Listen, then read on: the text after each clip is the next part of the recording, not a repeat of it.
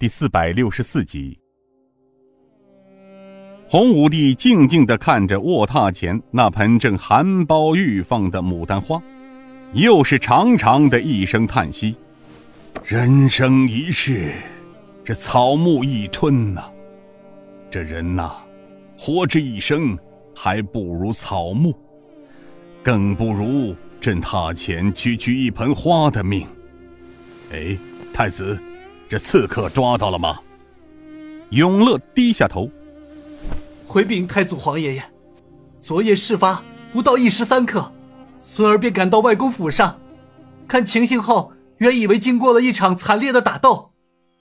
园子里负责警卫的侍卫死了二十四人，有些是在警卫不知情的情况下被刺客暗中杀死，有十多名包括统领在内的侍卫是在事发现场与刺客搏斗中身亡的。当孙儿赶到时，刺客早已逃脱。哼哼，这么大的动静，这刺客一定不会少了。太祖皇爷爷圣明，刺客确实不少。据陈将军说，刺客一共有六人潜入太师府实施暗杀，逃走时又有十多名后援持弓弩阻击，随后遁走。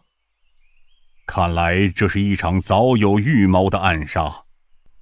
这是什么样的刺客，竟敢如此大胆？京城重地，组织了这么大的一场谋杀。太子，你们昨晚一无所获是吗？回太祖皇爷爷的话，昨晚孙儿责令东厂侍卫全部出动，城防督军陈将军调动所有官兵，全城戒严抓捕刺客，似人间蒸发，毫无踪影。永乐太子说到这里，有些沮丧的低下了头。严查。一定要严查，刺客便是上天入地也要找到，并且必须追回你外公的首级，让他完整下葬。传朕旨意，太师张权按王爷礼仪下葬。是，孙儿遵旨。洪武帝挥了挥手：“你快去办吧，朕有些累了。”孙儿遵旨。并代外公谢皇爷爷恩典，孙儿告退。洪武帝看着太子消失离去的背影，眼光中流露出几许的歉疚。他自语道：“皇孙呐，不要怪皇爷爷心狠手辣呀。这国贼一日不除，吏治就无法推行新政。如果不推行吏治，大明江山不保。皇爷爷。”也是为了大明万年基业啊！来人，奴婢到。陈公公，西园凤凰阁可安排好了？万岁爷放心，昨夜间凤凰阁戒严，没有万岁爷您的旨意，任何人不得私闯凤凰阁。你传旨，让陈督军来见朕。奴婢遵旨。通往凤凰阁的道上，三步一岗，五步一哨，把凤凰阁围得戒备森严，就连东厂侍卫也不敢轻越雷池半步。而凤凰阁里，尹建平等人正在亭子间喝茶聊天，闲情逸致的样子，似乎昨晚京城太师府的刺杀行动与他们无关。昨夜完成了太师府的行动之后，在大宁和王家十二旗的掩护下。不到半炷香的功夫，便顺利地从城中撤回到了凤凰阁里。任东厂出动大批的侍卫和守城官兵，在城中闹得鸡犬不宁，似乎与凤凰阁没多大的关系。